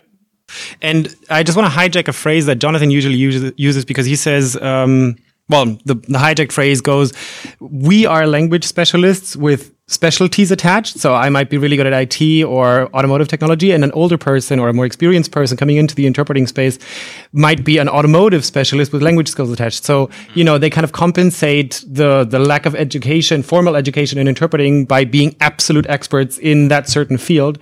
And then I don't know, coming back to the mining law, none of us are experts in that. So that, that again, that again is a very egalitarian like playing field. So I think then it really becomes about, as you were saying, just in the booth, we're all the same anyway. Mm-hmm. Um, and also, I think because I in Munich, I have a, a, a, more experienced colleague that I work with quite frequently, and it's kind of a um, it's a nice exchange because you've you've mentioned the, the technology part, and obviously I have an edge on him when it comes to that. But I've shown him a lot of things, and he's actually quite open to that. And then on the flip side, he's shown me a lot of things. So now we actually organize a lot of events together that he's been doing for years, and he's shown me how to do things more efficiently and more easily that I kind of I, I, got there eventually, but he obviously had figured out a long time ago how to get there much much e- more easily or much more efficiently. So you can really kind of be- both benefit from that that working relationship. Yeah, I don't think it's too. Uh, it's there's there's an. Too, I, an, so too. I, I can't. Oh my god! I don't think there's an age that is too old to start interpreting. There we go. Actually, can I um, yeah. add that when I've got uh, applicants applying for the job, I've got to test them. And when an applicant is maybe a little bit older, uh, there are certain things that I look at, but it's not always um, to do with skills. It's about ability to get to, to get some feedback and ability to, mm-hmm. to change uh, yeah. one's way of mm-hmm. uh, doing certain things. Uh, so that's one one aspect. And the second aspect is speed. Um, if they're able to really do um, certain exercises with the right speed. Yeah. Uh, but in in um, I would say on the masters, what I really love is to have a mixture of uh, mature students and young interpreters as well because it's it complements each other. You know, Absolutely, it's brilliant, really yeah. excellent. Uh, so yeah, absolutely. But on the speed thing, I've actually talked to a few colleagues in Munich about that because, and we've covered that on the show as well a few times. Um, and you might have heard this. I speak very fast. I'm just generally in my life, I speak a lot and I speak very fast. And I also speak fast when I'm interpreting, which sometimes really helps if the speaker is quite fast. Um, those, those colleagues, a lot of colleagues that are more experienced slow down considerably with those fast speakers, just because they say they couldn't keep up at that pace just because they don't have the stamina anymore necessarily, but they compensate it through other techniques so they don't lose the, the, the, the content or the sense or the message. So I think that's, it's really interesting discussion to be had about the speed in interpreting and, and the push and pull. Mm. I would say it's also the speed with split attention and also looking at notes and speaking at the same time. So I'm, we're just in this testing environment, you know. Yeah. So I'm looking at how they can do more than one thing together, uh, and then when they can, and it's perfectly fine. But sometimes when uh, there's a little bit of uh, stop, stopping, thinking, being mm. flustered, you know, I can feel that this is maybe more age related. Mm. Mm-hmm. Yeah kind of works with the next one there with uh, drawing a blank. I was trying to think about this and whether this ever. I think this this must have happened to to all of us at some point. Um, I think it's kind of related to the whole thing of stress management and and calming yourself down. I think when that happens, um, you need to know this that it can happen and it's it's fine. And mm. then you just you maybe turn off the mic for a second, take a deep breath, and just go back. If if you lose a few things, you know, that's okay when it happens. Yeah, it's usually um, the but the world. it's really the the crucial thing. Really, is not to be discouraged, not to be so frustrated that you make a mess of the rest of the shift, right. but that you just push it aside basically and say, okay, I'll do this again. Um, yeah, or maybe maybe you know, I mean, that's the reason why we work in teams. Maybe if if you're really stuck, that can happen as well, and then hopefully you have a colleague who can pick up the slack and just take over. Yeah. So I mean, that's I think that's part of the job as well that you watch out for these signs for even when you're not when it's not your shift that you kind of watch out um, for these signs from your colleague if they're maybe you know getting really stressed or or stuck. And yeah, absolutely. Say, Should I take over? You just go out and take a breath. Yeah, that happens actually a lot. Especially, that can happen, yeah. And also that goes back to the whole accent thing. You know, sometimes you might find an accent super easy, and you might find it very very difficult, and then you can see your colleague struggling. You can kind of feel that energy when they're struggling, mm. and then you can take over, even though you just did a shift, because then they might do a little bit longer after that. So I think that works out in that way, and also. Um, that comes with time. The more you work with certain colleagues, the more they know how you operate, and obviously you kind of get a better feel, a better sense and feel for each other. Um, but again, coming back to the numbers, which I'm excellent at, it it just sometimes helps if you can see the number. And I've worked with a few colleagues who already know that. So when they like just run through the numbers and we don't get the presentation, they just write them down because then it's kind of like. I know in French it's even worse. In Germany it's just kind of flip, but then in French you have to like do some crazy mathematic somersaults and stuff. So, but it just helps, you know, seeing that, and then you could just kind of sit there and you're like, okay, which was that number, and, and then they just write it down, and that already helps you. Um, it can also be really funny though sometimes. So I actually have a little anecdote. um, I had a consecutive job where I was drawing a blank, which. Uh, there's nobody there to help you, and you there's no mute oh, button. Oh, yeah. And uh, I was standing in front that of the audience, tough. and I um, yeah, just couldn't think of the word anymore. And luckily, it was not a very serious event. It was kind of like a marketing event, and it was a very small crowd, and it was a very familial crowd. So everybody was kind of like one family, and um, yeah, I just couldn't think of the word. I just could not, for the life of me, think of that word. And you know that mental thing. I'm sure you guys have experienced it when you're interpreting and you know exactly which direction you're headed in and you see the roadblock and you know you're gonna you're gonna run into it head on. It's like you're, a train wreck. Yeah, it's like a happen. train wreck in slow motion. And you're like, I need to I need to take a left turn, but you can't, and then you just full on head into that. And then I was kind of stuck on that word, and then somebody from the audience just said, It's humble. It was the word. It was the word humble that I just could not, for the life of me, think of. And I was like, "Thank you very and much." You go, and then, oh, and then you get a good laugh, and then everybody is even happier. That eases the tension. Yeah. yeah. if you get a good laugh. yeah, true. Mm. And I mean, we're humans. You know, we're not machines. We're not doing machine interpreting. So. uh-huh. It's yeah. fine. Don't beat yourself up. That's another thing that I want to mention. Yeah. Because I think it's especially important for students. We're all going to have crappy days. So when you've had a crappy day, look at what you did, what you could do differently and what you could improve on next time. But if you've had the most impossible speaker, that person you're probably not going to be interpreting again. So don't beat yourself up for not having provided the most excellent interpreting ever because sometimes it's just not possible and you just do the best you can. Mm. And then you just move on. I think what's important in that regard is also when you get feedback um, yeah. right here from your peers or from from Danielle or the other trainers.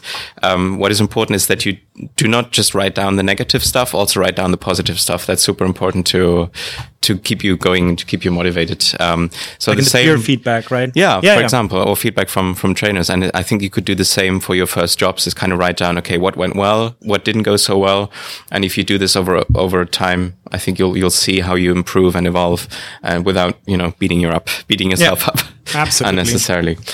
Okay, just real quick on uh, the overnight jobs. Oh yeah. Um, I think we'll have different perspectives here. So for me, it, it happens um, quite often um, because what it's like at the institutions is basically you, you go to go to the booth every day is like other people go to the office.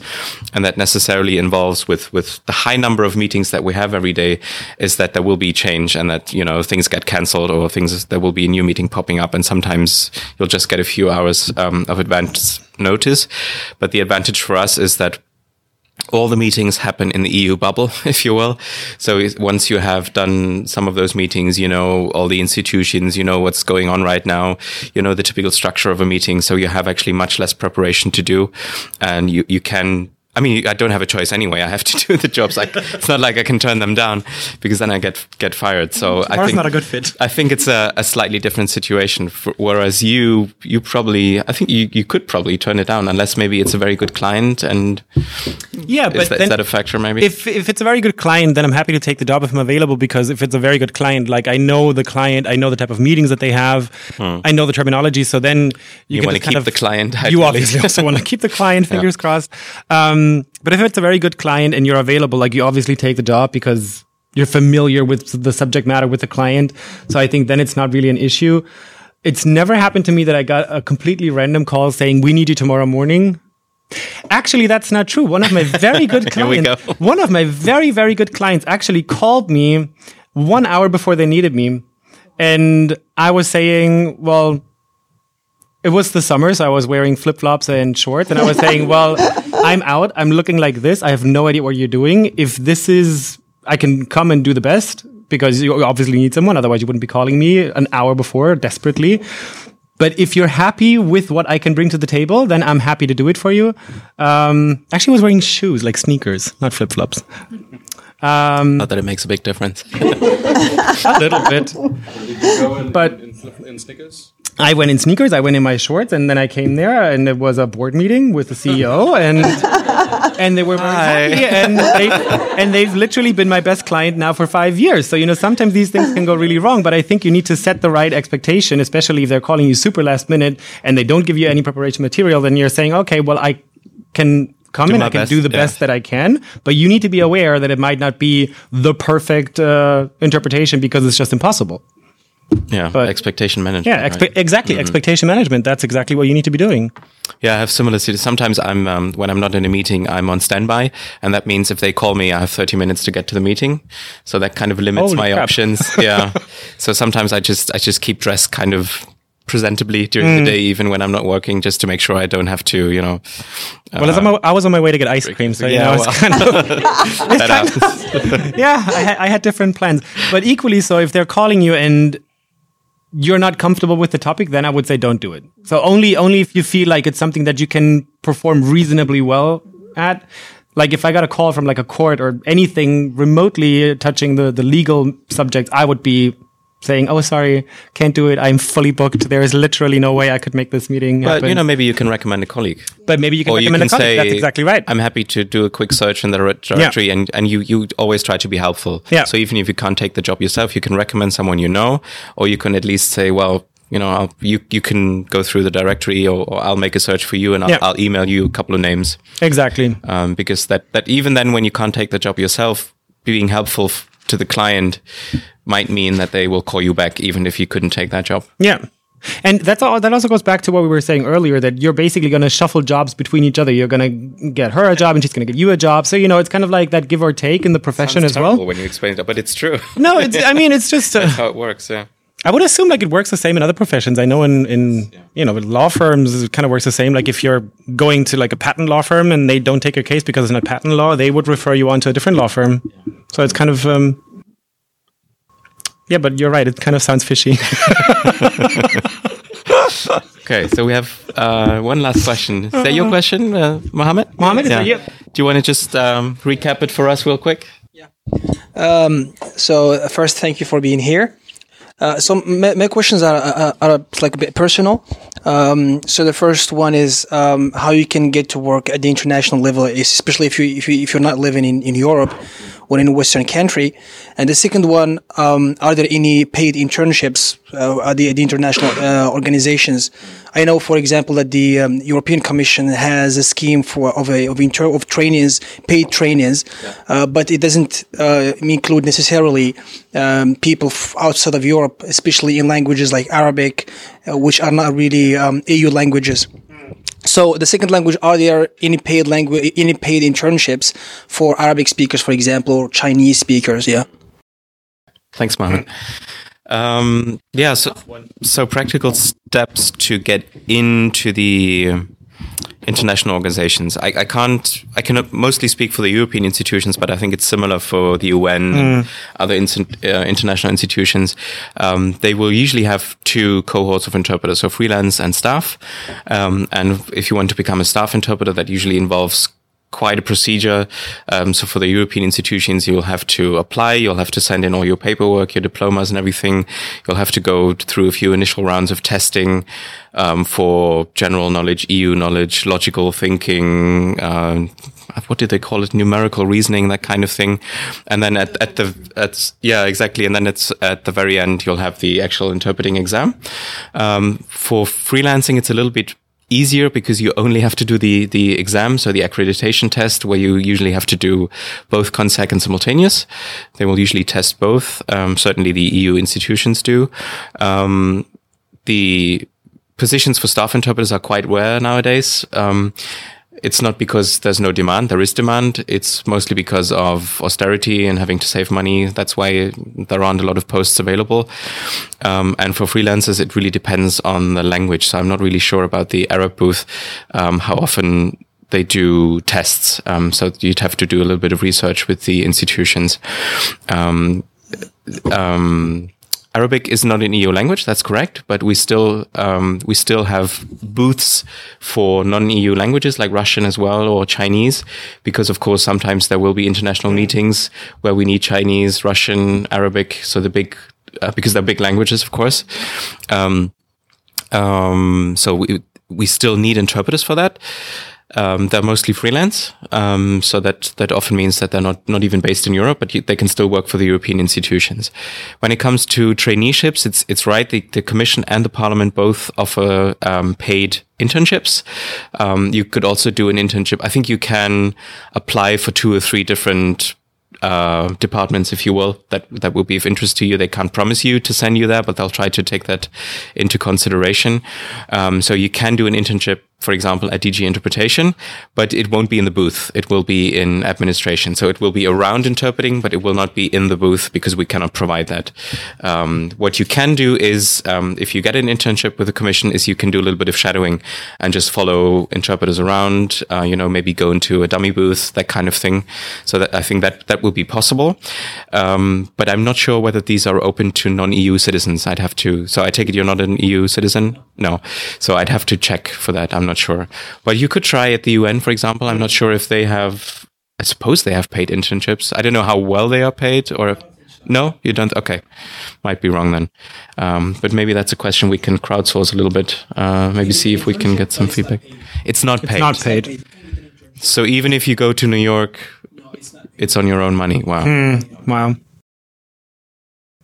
Yeah, that's actually right. I have a friend who's in the Russian booth, and she went to New York to uh, work on at the at the uh, at the European Union at the United Nations. yeah. um, maybe I can reach out to her and see how she was doing and how she kind of got in there. It was the, the Russian booth, so again, that could be um, of interest to you as well. And I'm, and I'm wondering if there's a way to to find a, a probably a freelance interpreter who's willing to take you on for a couple of weeks, maybe just yeah. to shadow them or, or, follow them to a few. I, I mean, it's always a bit tricky because you, as a, as an interpreter, you will then have to ask your client whether it's okay to bring someone, and usually it is probably okay. They, I don't know if they mind unless it's something confidential, but um, maybe that's an option to to ask an already established interpreter whether you can shadow them for a while. I don't know. Yeah.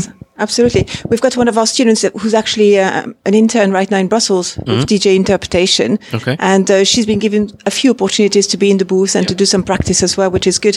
At the UN, it's a little bit different. Yeah. Um, but the UN is also open to uh, offer dummy booth practice, um, even when you're not coming within the university visit. So you can contact them and do some dummy booth practice.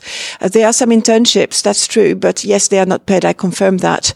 Um, but last year, for example, no, no, it was a year before, we had some virtual classes with the UN with the um, head of the Arabic uh, booth, and that was very good as well. So there are some opportunities, but even if they are not visible on the website, uh, when you raise an interest and you speak to the right person, some opportunities may occur. So it's just a matter of voicing out uh, your strong desire to do um, an internship or to spend some time and, you know, with the Arab Arabic booth or with the Arabic colleagues, you know, and um, you'd be surprised, but people are very much willing to help. Yeah, yeah, That's I, I think that's a really good point. I think um, just talk to like your lecturers that have your working language. Just approach other conference interpreters that you might have already gotten to know at some sort of event. Maybe they spoke at a conference and you can approach them because chances are, I, I, I in fact know two interpreters from the UK with Arabic and they work a lot internationally. They work in Egypt. They work kind of all around Europe uh, because they get set on these various missions. Um, yeah, just just kind of talk to them. Don't make it sound like you're kind of like hounding them to give you a job. Just you know, kind of show interest and yeah, just um, Play it cool. exactly play it cool. Thank you. Poker- That's uh, a good poker summary. face. Poker face. Yeah, yeah, yeah. Rah, rah. Yeah. And in London, there is the International Maritime Organization where you will be going in the second semester. And so the Arabic is one of the official languages there. So obviously that's another opportunity.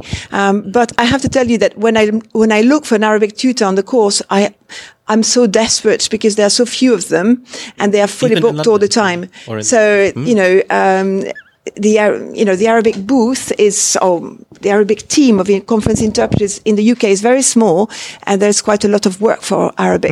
Um, so you know I'm sure that uh, you'll find what you're looking for. All right. I think that was the last question. Yep.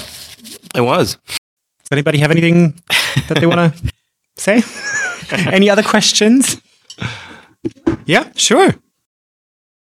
when you started um, started interpreting training or you started working as a professional interpreter uh, i mean when in your very early days of your career uh, what was your goal and has it changed and what is your goal as an interpreter That's a really I like interesting question, question. yeah. That's a really good one.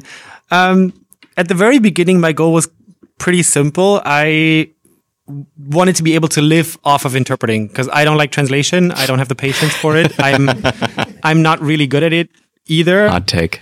Um, so my goal was to just be able to live off of interpretation, and that goal has been met. I can do that now. Um, but I don't actually know, know what my goal is at the moment. And we've been talking about that, you know, even privately, even with other friends that I have that work in the profession, because it is such a flat hierarchy. Eventually, as soon as you have a certain workload, You just keep going, what right? kind Yeah. of, kind of, yeah, you just kind of keep Mhm. going and you kind of just chug along. And then, yeah, what's the, what's the end goal? That's a really good question. And I'm not sure there has to I don't be have an answer. Yeah. I'm not sure there has to be an end goal. Um, I can only speak for myself. So I really fell into interpret- interpreting. I, I was always good at languages and I was bad at everything else. So I knew I had, and I, I knew I didn't want to become a language teacher. So I kind of flipped through the university syllabus and said, okay, interpreting, that sounds like fun. And then I just fell into it and, and I really enjoyed it. Um, so, but there was never, I never, it's not like I always knew I wanted to definitely become an interpreter or work for the European institutions or whatever. I, I mean, I just went step by step basically and one thing led to the next. So there, w- it was, it wasn't really intentional. Um, so i I've never been much of a goal person myself, um, to be honest. And I, I read this interesting thing the other day, um, from someone on the internet, of course, where they said um, people are not nouns; they are verbs. So, for example, when I meet someone at a social gathering and they ask me what I do, um, usually, of course, I'll say I'm an interpreter, but I actually, I actually much prefer saying what I do. So I interpret, I make a podcast that, that kind, of, kind of put it in verbs, which it, it sounds a little bit philosophical, but I, I, think it makes a lot of sense.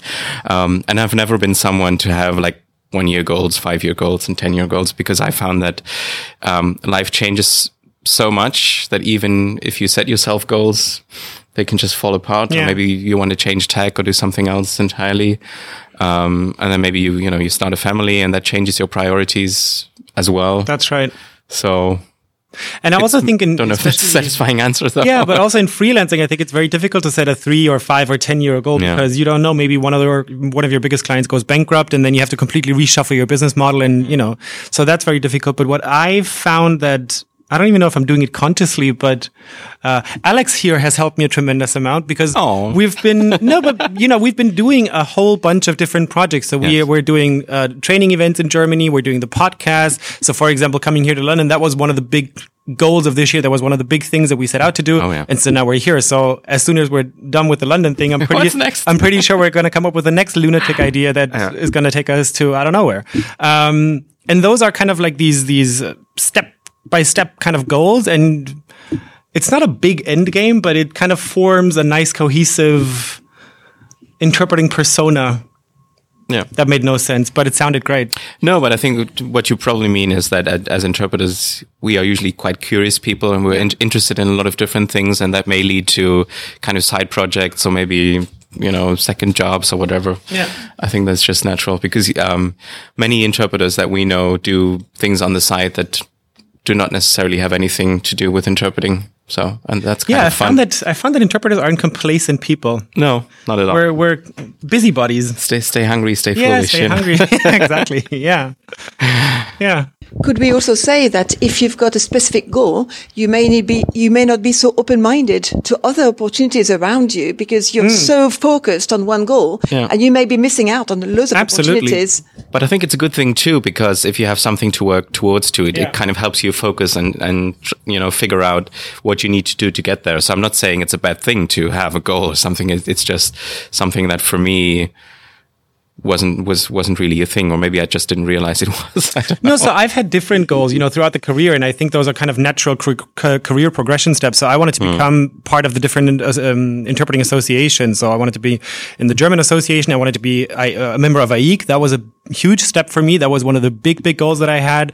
And I think those are kind of natural career progression steps that you can work on and kind of improve yourself with the respective trainings that they offer and so on and so forth. So I think those are kind of natural goals that you can set yourself. Um, and besides that, just kind of figure out what interests you. Maybe you want to do, maybe you're really interested in the automotive industry and then you eventually say, Hey, I'm really knowledgeable in that. Maybe I can actually put on a workshop. And then that can become a goal for you, a personal goal for you that maybe nobody else has, mm. that you want to be able to hold a workshop. So um, I think it's really about finding finding out what makes you happy and kind of your own personal goals. But I don't think there's a huge scratching the itches. Yeah, yeah, yeah, yeah. We always say that it's the journey to get there that's more interesting yeah. rather yeah, than the uh, exactly. end results. So it's a sense of direction. Could we say that rather than a goal, maybe it's a, a potential goal gives you a sense of direction? Mm. Yeah.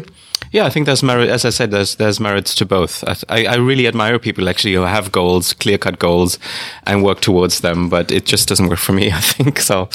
Yeah. I think the end goal is to all be quite comfortable in retirement and be able to live off the job. Yeah, yeah, I think that's a good goal. I, I think what one goal would be to to do this for a long time and not not not wanting to retire at, as early as possible because you're just so fed up with everything. Yeah, yeah, that would be nice. That would be very nice. Mm, yeah. I think one goal is that when you get up in the morning, you know why you're getting up and yeah. you know what you're going to do. And, and that brings you a lot of happiness and it, yeah. it helps you grow as a person. Yeah. I think so too. Yeah. Absolutely. If it's just a drag, but you mentioned that earlier, then maybe it's time to maybe it's time to look at something else. Yeah. Exactly. Exactly. Yeah. yeah. Good. That was a nice question to round it off. yeah. Oh, there's another question. We're not rounded off yet. Can't get to it easily.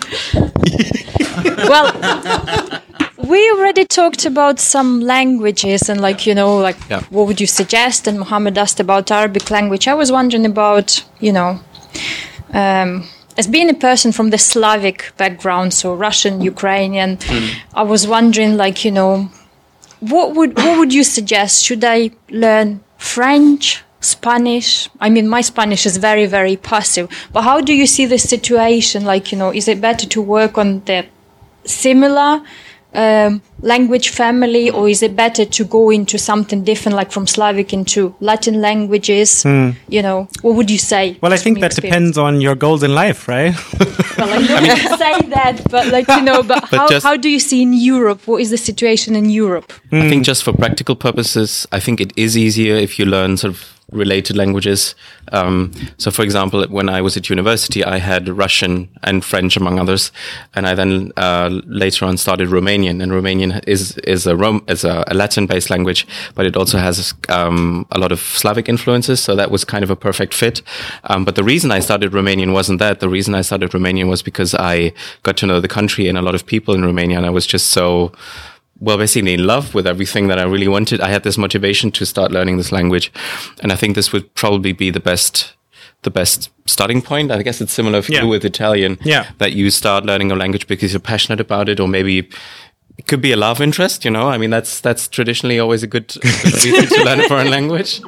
Well, Um, that's, that's English. it's not so, always like, an option. Yeah, there you go. it already worked so out. that's covered. um, so I, I th- because the, the the thing with learning a language is, is it takes quite a bit of time. It takes a lot of motivation, and you want something that keeps you going. And um, what keeps you going is not necessarily that it's an easy to learn language because it's similar. What what keeps you going is usually the, the interest, and you really want to you want to get into the language, you want to dive into the culture, and you want to learn about learn more about that. So. Unless, unless you, you are in a, in a market that has very specific requirements, I'd probably just go with that sort of the motivational aspect. Yeah, just kind of do what you like. I mean, I guess you also kind of see it in in what sort of uh, inquiries you get. I mean, if you get 50 inquiries for Russian into uh, Portuguese, then maybe you could sort of look into learning Portuguese. But Yeah. Maybe there aren't that many people who do that, and maybe Right. if, if you could provide that, that is then you can kind of look as at that. But I think you kind of kind of gauge. I mean, you can be very technical about it and kind of go through your emails or your telephone records and kind of see this was an inquiry that I couldn't provide the right language combination for, and then you can kind of tally it up and see if it's worth the time and money investment. But I, I actually much prefer the kind of like the emotional angle. love if you just yeah, not the, yeah, the love. Well, that's Not English. in your case, That's. English for Yeah, me. yeah. Um, but um, I prefer that angle because even if in 2018 you might have gotten 50 inquiries for Russian into Portuguese, maybe next year you get none. And so that, Yeah. that purely economical angle could obviously be an incentive. Um, but I think if you know in your heart of hearts that this is a language that you like learning, that you would want to work with, and there's also some economic potential, I think that's a much be ideal, that yeah. would be a much better uh, road to go down than just saying people want this. I cannot provide it because you you won't be able to provide Russian into Portuguese in 2018. So all these these just inquiries that you've missed, Exactly. you've already missed them, and there's no guarantee that you're going to have the same inquiries in the future. Um, so I think just find out what kind of what, what countries do you like, what cultures do you like, where do you have many friends, what are your interests. I think that's a better way to go. Because at the end of the day, you're going to have to work with that language a ton and read about the country and read these books. And if it just turns out to be a, a drag, all the money in the worth is all the money in the world is really not worth it at the end of the day. But would you say that in Europe, French is more popular than Spanish, for example? Probably the How other way around. see I think we might get punched you're- from the right hand side, depending on what we say now. I mean, if, if you just So The Russians like the sun, don't they? yeah. yes, I like to go to Switzerland, which is so more friends maybe. Um, but well, in, in terms of popularity in foreign language learning, I think Spanish is, has overtaken French at this point, at least in the UK and probably Germany as well. So yeah. okay, thank you. yeah. Before we close out, I just wanted to thank um, Danielle for uh, having us here today. Um, yeah. um, and I wanted to thank Hugo for uh, helping us make this happen as well with the logistics and everything. Um, and thank you for coming. Um, this is a Saturday, so we really appreciate you coming back, even on the weekend. With such great, great questions And to boot, it was were really good. great. Yeah, we really enjoyed sort of, um, yeah, interrogating ourselves and sort of Yeah. coming, coming up with things to say. So Yeah, really we were sitting it. at the hotel yesterday, go, kind of going through the questions, and it was. Uh, yeah. We already had a lively discussion yesterday. Yes, we did. So thank you for that, and uh, well, good luck with everything. yeah. And, we if would- you ever we have would like anything, to thank you as well for being here on be a. Saturday at the weekend. You know, Well, we're as here anyway, so, I knew why I was getting up this morning. You know, uh, so it was. We, we've been looking forward to having you here for quite a while now. Thank you so and Uh, putting the questions together. I would like to thank students for their great uh, questions as well. That that's lovely. And I would like to maybe um, summarize with thinking about. Um, you know what we talked a lot. What we talked about a lot today is sharing, uh, togetherness, uh, collaborating with colleagues, uh, being open-minded, uh, and I think that ties very nicely with the Knowledge Center that just uh, went live. You know, two days ago. So my question for you is: Will your podcast be visible on the Knowledge Center? Yeah, I was actually um, thinking about maybe uh, setting up a page with because there's a, there's actually a lot of um, interpreting focused podcasts now. No, Ours is not the only one, so there are different podcasts covering different fields. So yeah, that's a good idea. Thank you. Absolutely. And if you guys ever have any questions when we're already gone, feel free to email us or find us on Twitter or on our website through the blog. Just send us questions, send us inspirations, thoughts that you have. yeah, yeah, inspirational quotes. inspirational Maybe. quotes, memes, anything you, Yeah. you you find. Yeah. Great. Thank you. Thank, Thank you. you. Yeah.